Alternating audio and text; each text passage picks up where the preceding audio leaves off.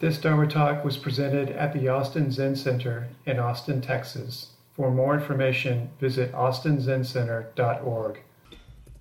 So, for those that don't know, um, Edward, Edward is um, actually began uh, working and uh, at Tassajara Zen Center before San Francisco Zen Center even bought the place and began studying uh, Zen there and was the first um, Tenzo or head of kitchen practice at Tassajara from 1967 to 70. Uh, Edward was ordained by Shunryu Suzuki Roshi in 1971. Um, he's the author of the uh, Tassajara Bread Book, which is a you know famous, famous um, cooking book. Um, and a number of other books, and was uh, uh, instrumental in helping start uh, the Greens restaurant in San Francisco, a wonderful vegetarian restaurant. Um, he currently leads the Peaceful Sea Sangha in Fairfax, uh, California, um, but also travels and, and, teaches and does workshops uh, around the U.S. and Canada and in Austria. Um, I did a um, a sesshin with Edward in Chapel Hill, North Carolina, like 2004 or five. Let's see if you can see this. And as a gift to the students in the sesshin, he gave up, gave out these cards that he had made. And this one is a, is a picture of a Kuan Yin statue. And underneath, he wrote, uh, "She never abandons any being."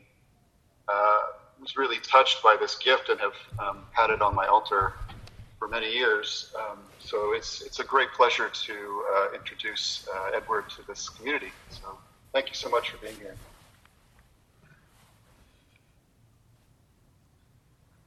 Um, thank you. Um, it's a pleasure to be here. I'm, I'm not traveling much these days. I just sit here and, and virtually travel. So thank you for your invitation, and it's a pleasure to be with everyone virtually. This is amazing because I, I sit here looking at the camera and um, and the camera doesn't say good morning back when I say good morning. and you're all muted. So um, again, um, it's a pleasure to be here with you. Uh, to the extent that I'm here with you, I was very much looking forward to uh, visiting Austin. I haven't been in many years. Um, and I've appreciated uh, my time there, and I've appreciated the um, the center being there with everyone's care and attention and commitment. Um, warm-hearted practice. Thank you for all of that. Uh, this, uh, this morning, I'm reminded of a um, evening at Tassajara when, at the end of the evening, Suzuki Roshi said, uh, life is basically possible. Life is basically impossible. Uh, and then he said good night. Um, some of us were rather concerned um, with this uh, statement. And the next day, uh, when finally someone had a chance to um, ask about it, they said, Roshi, last night you said life is basically impossible. What are we going to do? And he said, You do it every day. So here we are um, doing the impossible every day. Um, I think we would prefer, um, in some ways, my suggestion would be, and my interest is in liberation. My suggestion is that, you know, we encourage one another to aim for liberation or freedom. Uh, and I think, you know, the um, our current situation is reminding us that, you know, we, rather than freedom or liberation, we would prefer, prefer immunity. Uh, and we think that if we could attain or have immunity, um, then it would be so much easier, and then we could really enjoy ourselves, um, and we could and we could do what we want uh, without concern. So this is um, again. So I'm I'm considering that current circumstances are not so different than usual circumstances. it's always been the case that we don't have immunity. It's always been the case that we don't know what will happen next. Uh, and now it's all more obvious. So this has also uh, reminded me of a time in San Francisco uh, at a sesshin with Roshi when he said um, at a morning lecture, the problems you are now experiencing will continue for the rest of your life. And we all laughed.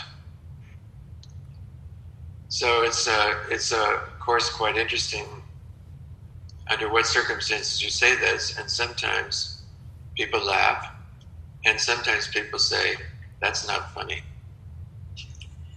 so, what do we know? Um, not much. So uh, when Roshi said that, that was uh, 50 years ago. the problems you are now having will continue for the rest of your life. And I'm not sure that we, um, I'm not sure we believed him. You know, the, you know, some problems come and go. I mean, you can, uh, you have something to eat and then you're not hungry and um, you inhale and then you can exhale. But we don't know um, but on the other hand, uh, life uh, continues to be uncertain. Or, in the colloquial vernacular, everything changes. There are no guarantees. And there's nothing to be attained. So, um, my apologies um, that I'm not here to to give you um, some reassurance other than to say, here we are, and how about that? I mean, I can't, there's no teaching I can offer you that will, you know, uh, give you immunity, uh, give you some protection, give you some sanctuary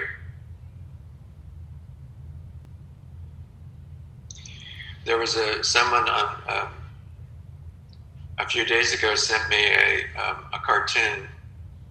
It's actually a, a picture of a. Um, it says Zen monk, and there's a picture of. Uh, there's a picture of a, a monk sitting. He has on bright yellow robes, but he's called the Zen monk. And um, then um, next to it, there's the same picture, but the caption is Zen monk in quarantine. so they're both about the same.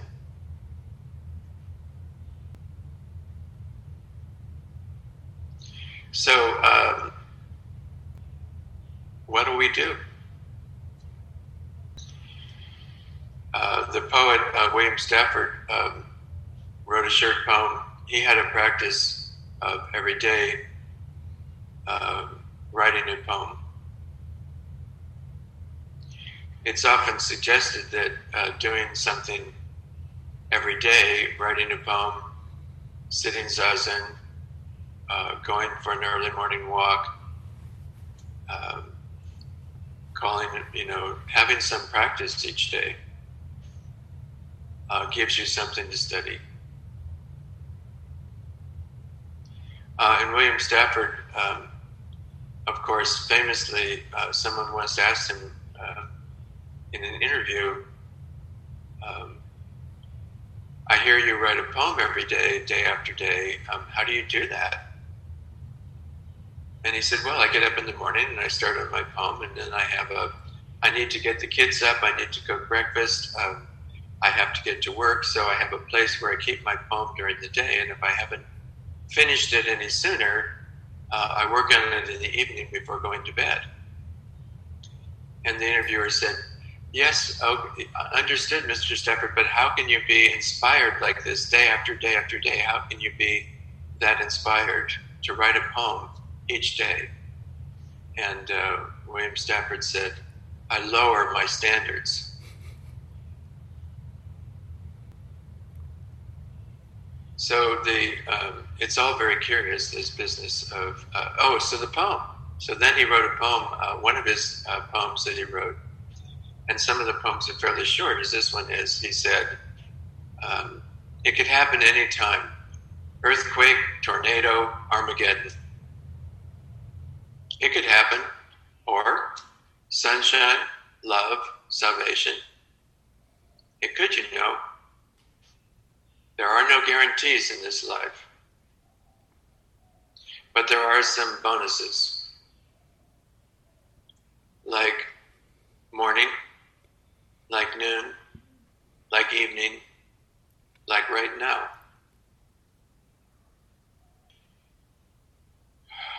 So the basic unpredictability uncertainty, vulnerability, fragility of life. Uh, it's nothing new. Here we are. Sunshine, love, salvation, earthquake, tornado, Armageddon. It could happen. We don't know. So, this is very curious then. Uh, what kind of effort do we make? And as you know, there are uh, two uh, kinds of efforts. Uh, one is to actually uh, work on something, and uh, you know to uh, to take care of our lives, to take care of the food, to take care of the cleaning, to take care of the house, to take care of the kids, to take care of one another uh, and we actually do. Uh, we actually um, can do things there. And then there's the kind of effort which is, it's not, it's not exactly about doing anything. The other kind of effort, you know, one of my students once did a sesshin in Berkeley Zen Center. And as many of you would know, um, often at a sesshin, they after three days or four days or five days, uh, it becomes easier. Uh, there's a whole period of time, often when uh, the pain is so intense and unremitting and you know ongoing, uh, and then at some point it gets easier. And my student said, after the session, it said it never got easier.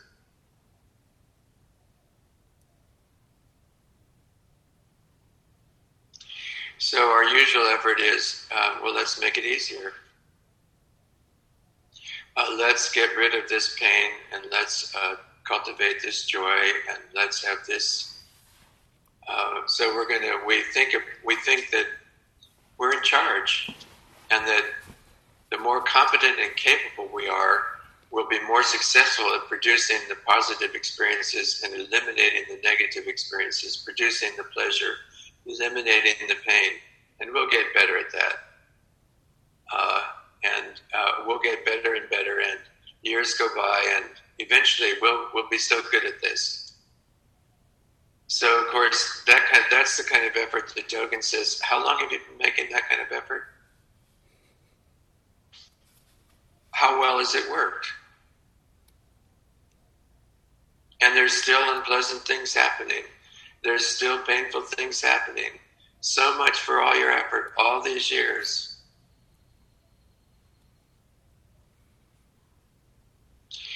By the way, this is uh, interesting, you know, to talk to the camera. It's a little bit like a traditional kind of teisho, um, where actually, you know, in, uh, as I understand it, in teisho, the, the, the teacher sits facing the Buddha, and then uh, people sit uh, in between the teacher and the Buddha and listen in. As the and the as I understand it, the traditional teisho, the the teacher's talking to Buddha. So now here I am trying to tell I'm trying to tell Buddha something, or or what, and you get to listen in, and and I don't even know where you are. It's between me and the camera. Very strange, if I may say. Um, but in a while, we'll be able to talk to one another, and I'll look at instead of looking at the camera, I'll look at my computer screen so that I can see you and listen to you. So this other kind of effort, my student um, said, the pain never got worse. I mean, the pain never got better. It never, it never became easier. And he said, but I realized there was something I could do. And he said, What I could do was to be kind with myself, to have compassion for myself,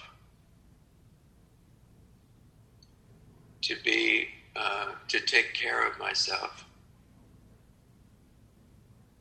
to be gentle and tender with myself.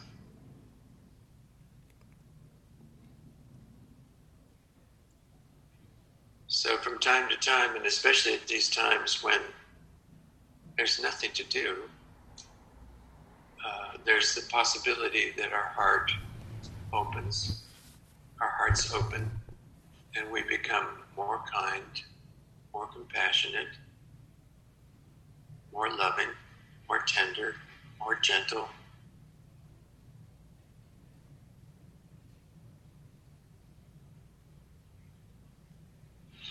And whether or not that uh, changes uh, things in some you know more objective sense. We don't know, but that's our heart's desire. Our heart's desire is to be larger hearted.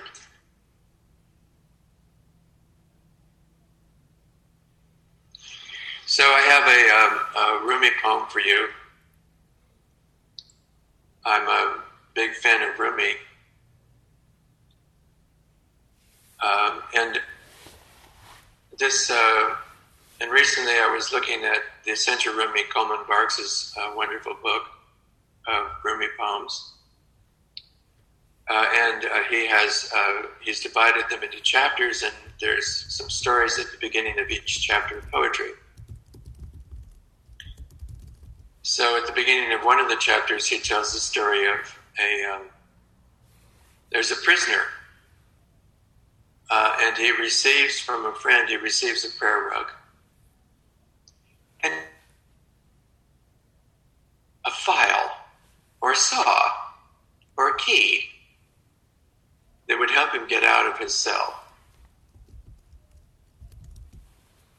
So he's kind of um, impatient to just have a prayer rug and discouraged. But then he starts using it, and he's using it five times a day. He uses it and he starts uh, doing the prayers and, that he's familiar with, but he hasn't always remembered or been interested in doing them or that devoted. And he's praying at dawn, at noon, in the mid afternoon, at sunset, before going to bed.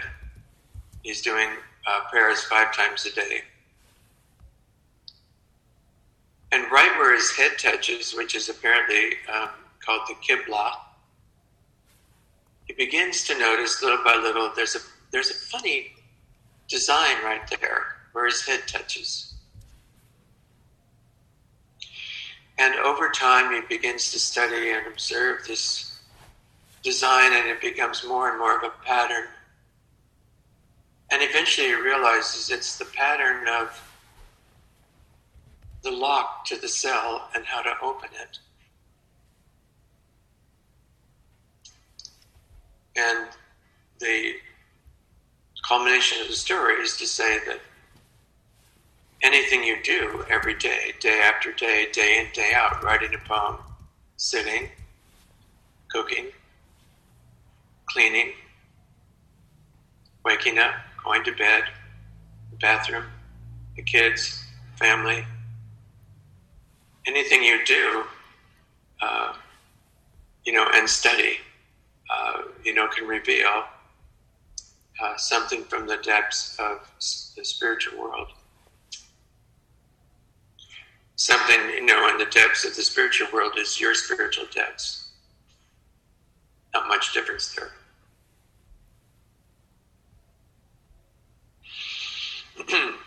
Uh, so here's the poem.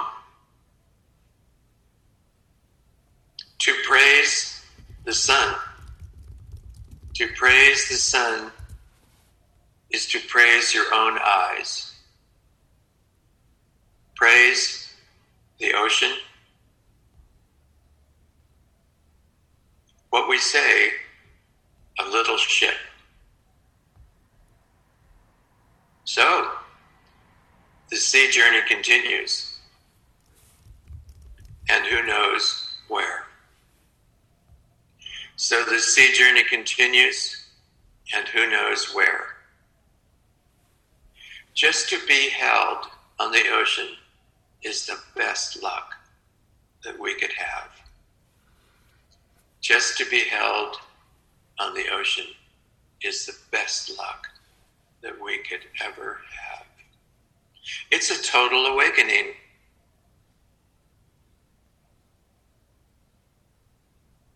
Why should we be, why should we grieve about having been asleep? It doesn't matter how long we've been unconscious. We're groggy.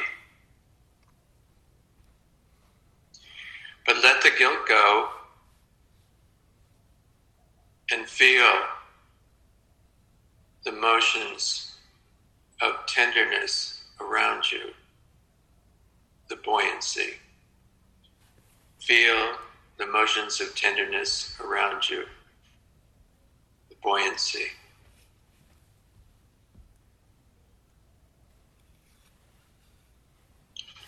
This feeling of the motions of tenderness, the buoyancy, is not, you know, not for when we've accomplished everything, when we've finished the dishes, you know, when we've got the kids to bed, when we've uh, paid the bills, when we've finished the emails, that's not when the feeling of buoyancy or tenderness. It's there's no there's no use waiting. If you're waiting, then you keep waiting. And you keep thinking there's something wrong with you or life or your practice or uh, you know why why are why isn't there more why don't I have more emotions feel more sense of tenderness why don't I feel the buoyancy you've done everything you should do you need to do you've taken care of things now you're taking care of you know how to behave in a New world order, new world.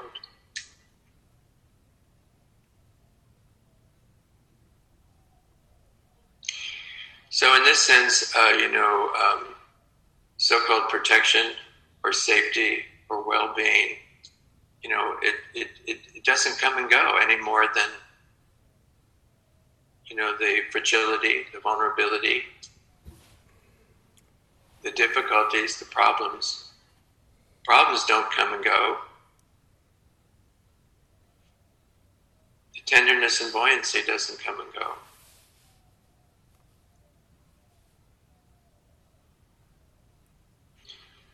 And so, you know, the you know, we're shifting in our lives from, you know, performance to presence.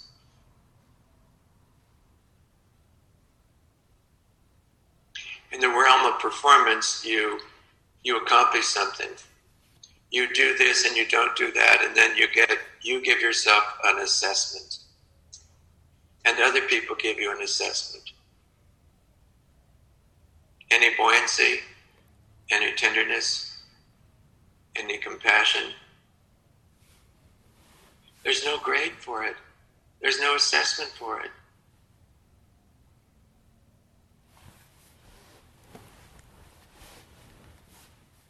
So we show up. Show up. Don't run, don't hide, and show up right here in your life. And we're on one hand busy, working hard, stressing, you know, complaining. Some something is happening, and, and, and at the same time, tenderness, buoyancy, compassion, it doesn't come and go. It's right here. So there's always the possibility of receiving, taking a moment to receive the tenderness, receive the buoyancy, receive the lessons, welcome, you know, the presence of Buddhas and Bodhisattvas. You know, we we live in, in these two worlds the everyday world and the world of uh, the spiritual world.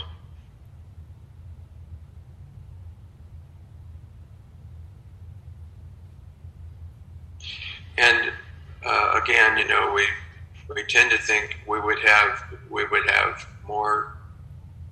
The spiritual world would show up when we become good enough at handling the everyday world and taking care of our business and taking care of our minds and fixing this and and you know getting rid of anger and promoting equanimity and we have all these great plans.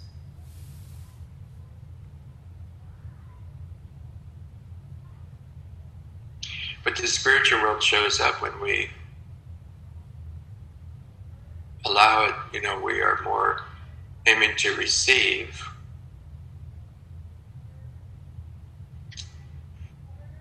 And not always so, for instance, you know, Suzuki Roshi quotes the old, you know, saying, you know, take just the food you need.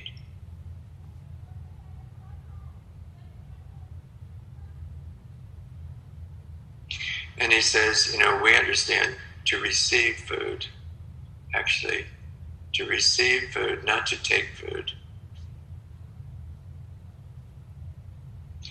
So we're shifting from, you know, that's another shift from from performance to presence, from taking or accomplishing or doing to receiving, uh, just to just to float, to be held by the ocean, is the best luck we could ever have.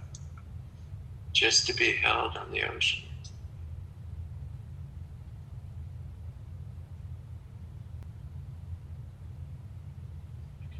Uh, thank you so much.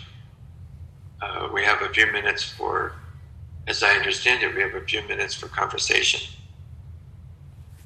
If anybody has any comments, questions, observations, something you'd like to share with others uh, in the virtual world.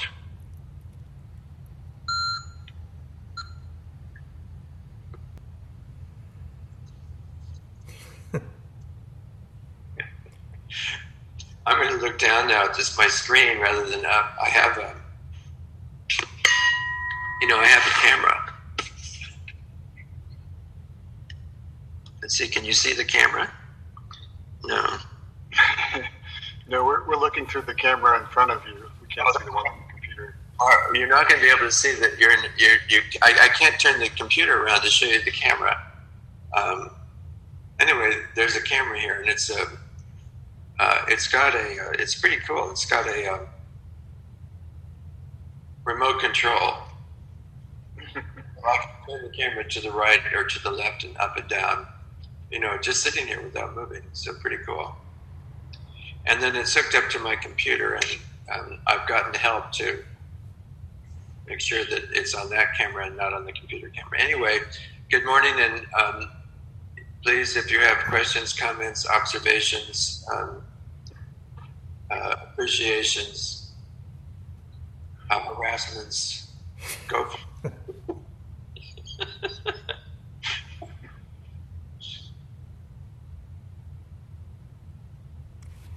I have a question, or at least an invitation. Um, I, what, what you're talking about with regard to buoyancy and being held and so forth either sounds like or at least reminds me of the, the, the notion of refuge. Yes, absolutely. Yeah. Yeah, refuge, um, and there's the possibility of having refuge uh, with all of this. Uh, is it um, is it all is it all simply uh, mistake or a mess that we need to clean up or survive, uh, or is it dharma, or is it is it is it teaching? So we're, we study how to see things. Uh, it's more we take more we have more refuge or sense of uh, buoyancy as we see things in terms of teaching or understanding or opening our hearts rather than just seeing things in the worldly sense, which is never ending. We're going to fix it. Right. So it's not refuge in the sense, as you were talking in the beginning about, it's not in the sense of immunity or yeah. a place to go run and hide and, and wait out the storm, but more that ability to to to be buoyant and and to see that that we're held by something larger. Yeah. If I'm understanding, so, you. It's interesting here when you say you see to be buoyant or to be held by something larger, and and partly we're shifting from the sense of it's up to me to be buoyant hmm. rather and we're shifting to to allow that buoyancy that is implicit in each of our lives, in life itself, in consciousness itself. I take refuge in Buddha. So it's not up to me to be buoyant. Buddha has buoyancy. and we allow that the Buddha's buoyancy to fill us. So it's not like I'm going to be buoyant. it, it's it, it's not accomplishment as you were talking about before. It's not yeah. that, it's not that world. We're going to accomplish, and then and then um, you know, to our credit, you know, see how buoyant I am.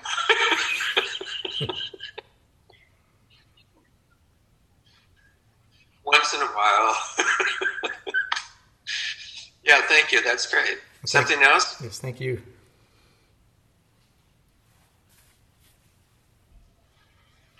Edward, I'm reminded of uh, your your movie uh, about being Tenzo, and the titles escape me just right now. What is it? About cooking. The movie. How to cook. What is it? How to cook your life. How to cook your life. Thank you. That would that should be obvious to me, but. Uh, and uh, I showed that to my sister once, who doesn't have any kind of Buddhist practice. And at the end, there's an image of ducks floating on the waves, just yeah. You know, the, the ducks just they're just there, and the waves come and go, and they just remain on the waves. And and she cried. yeah, that was a great image. Yeah. Yeah. yeah. It, it reminds me of this when you when I heard that the title of your talk was buoyancy. I, I immediately thought of that image. Yeah, that's um,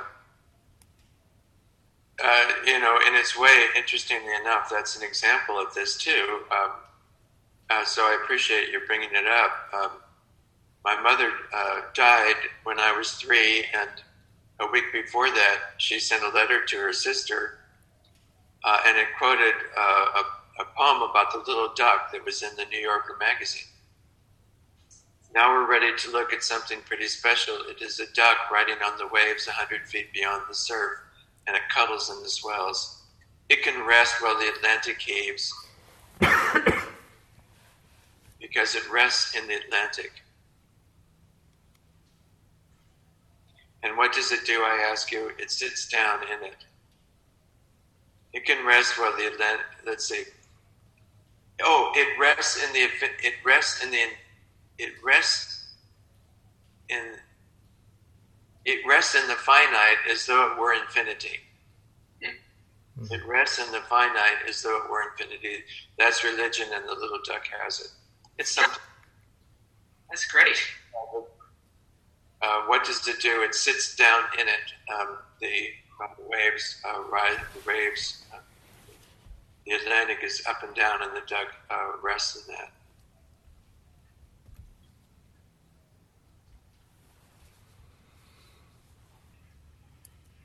This is Tracy in Austin. I have a question about resting in the finite within the infinite. How do you go about that, or what form does that take, or what forms does that take for you? If you would say something about maybe something specific about that, if you like. Uh, that makes sense. Oh, absolutely. Uh, it's uh,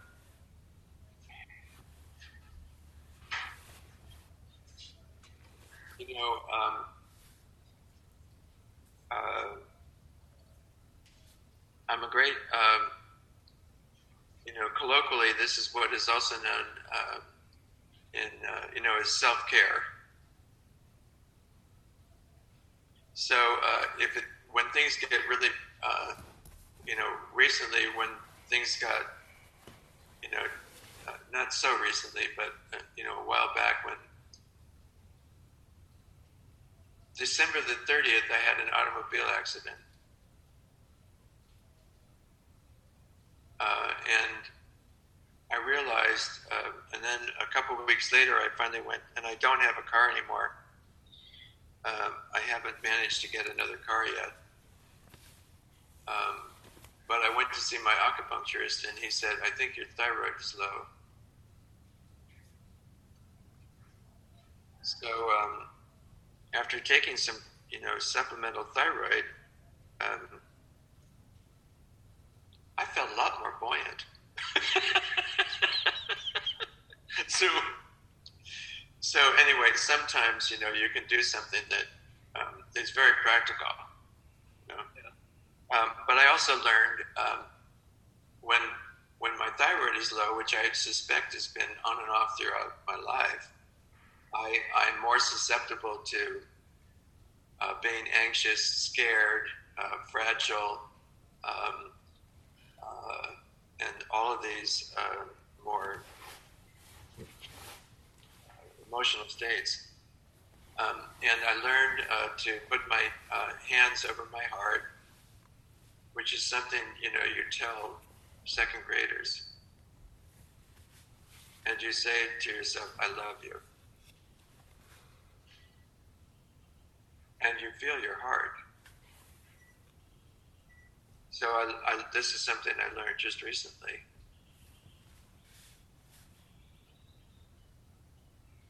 uh, so i uh, I, and it's very curious that you know one does something like that in response to something that's painful and difficult. If everything is fine, who needs a bigger heart? um,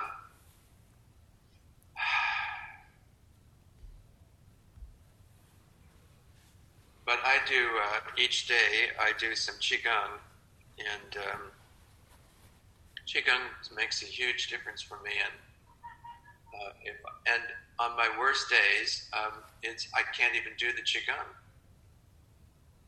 So if I can do the qigong, I feel quite good and I feel quite buoyant. Uh, and it's, uh, you know, the qigong is actually. I tell people, you know, it's not actually qigong. It's called it's edgong because no, nobody's authorized me to to do qigong. I'm an authorized Zen teacher, but I'm not authorized qigong teacher. So if you want to do Edgong with me, it's on YouTube. and it's called Edgong, and it's usually it's the first thing that comes up. It's not Ed Gong the dermatologist or Ed Gong the plumber. uh, it, Ed Gong with me in my robes doing um, Qigong, Gong. But I find, uh, you know, some movement uh, very important. I many, many things I've learned over the years. Um, you know, um, I had to study uh, how to stop being a type A person. And talk about pandemics. I mean, our, our culture is, is, you know, pandemic of type A behavior. Type A means you're you're trying to do more than you can do.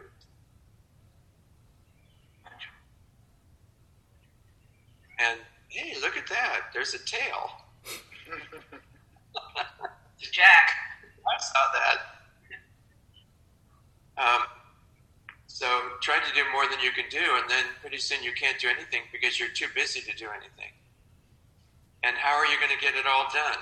And you know, so we have these endless to-do lists, and then and if we're good, you know, we get more done, and then we can and uh, for, it's it's true for both men and women in their own way. Men are supposed to be capable and competent and masterful, and women are not only supposed to be capable, competent, and masterful, but gorgeous and good-looking and slender and you know never get stressed and whatever.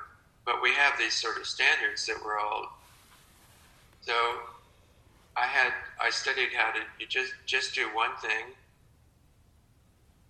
and then don't and then uh, finish it. And when you finish something or vision, finish a designated time. My instruction instructions I was given was to by my psychiatrist. I took a Rorschach test about 2004. Um, but you then you do something that's enjoyable. I couldn't think of anything enjoyable to do except for having a cup of coffee and maybe some chocolate. So, so now for 15 years I've been uh, studying and looking for something I can do that's enjoyable.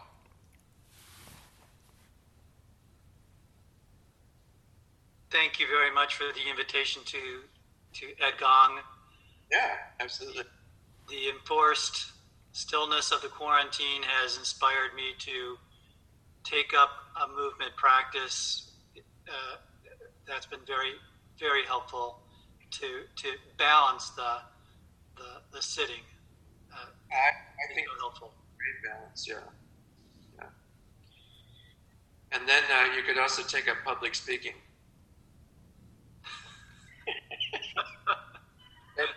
Facebook Live, you know, lectures.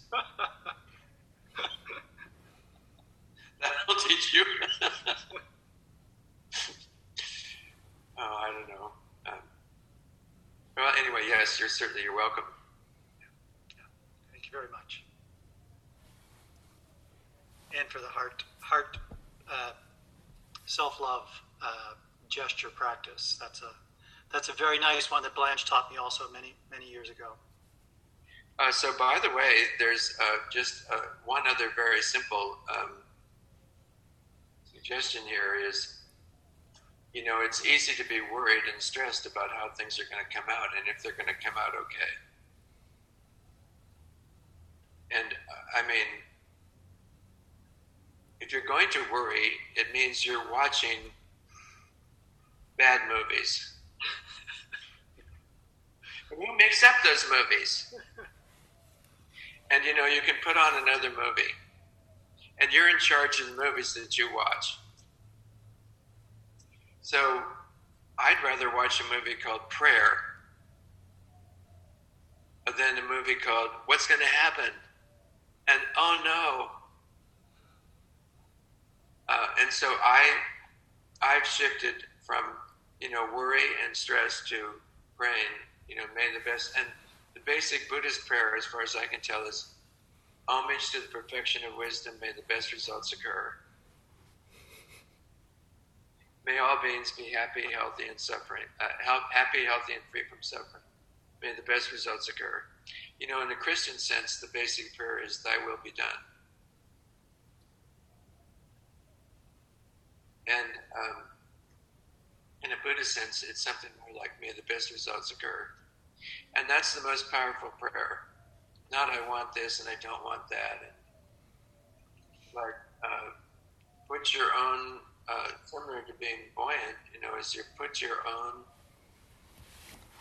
uh, core essence, true nature in alignment with the perfection of wisdom. Put your life in alignment with your with your core, with your essence. And it's not just up to you to oh, what's going to happen? I'm, I'm I'm I'm going to take refuge in the perfection of wisdom in Buddha Dharma Sangha. I take refuge.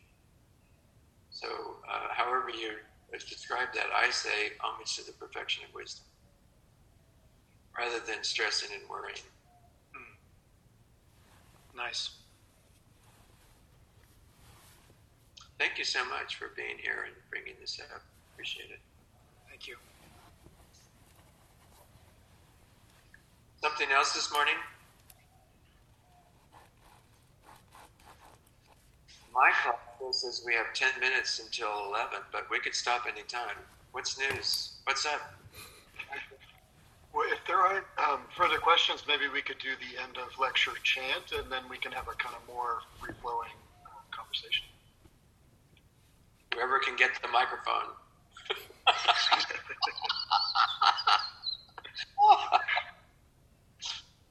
All right, thank you.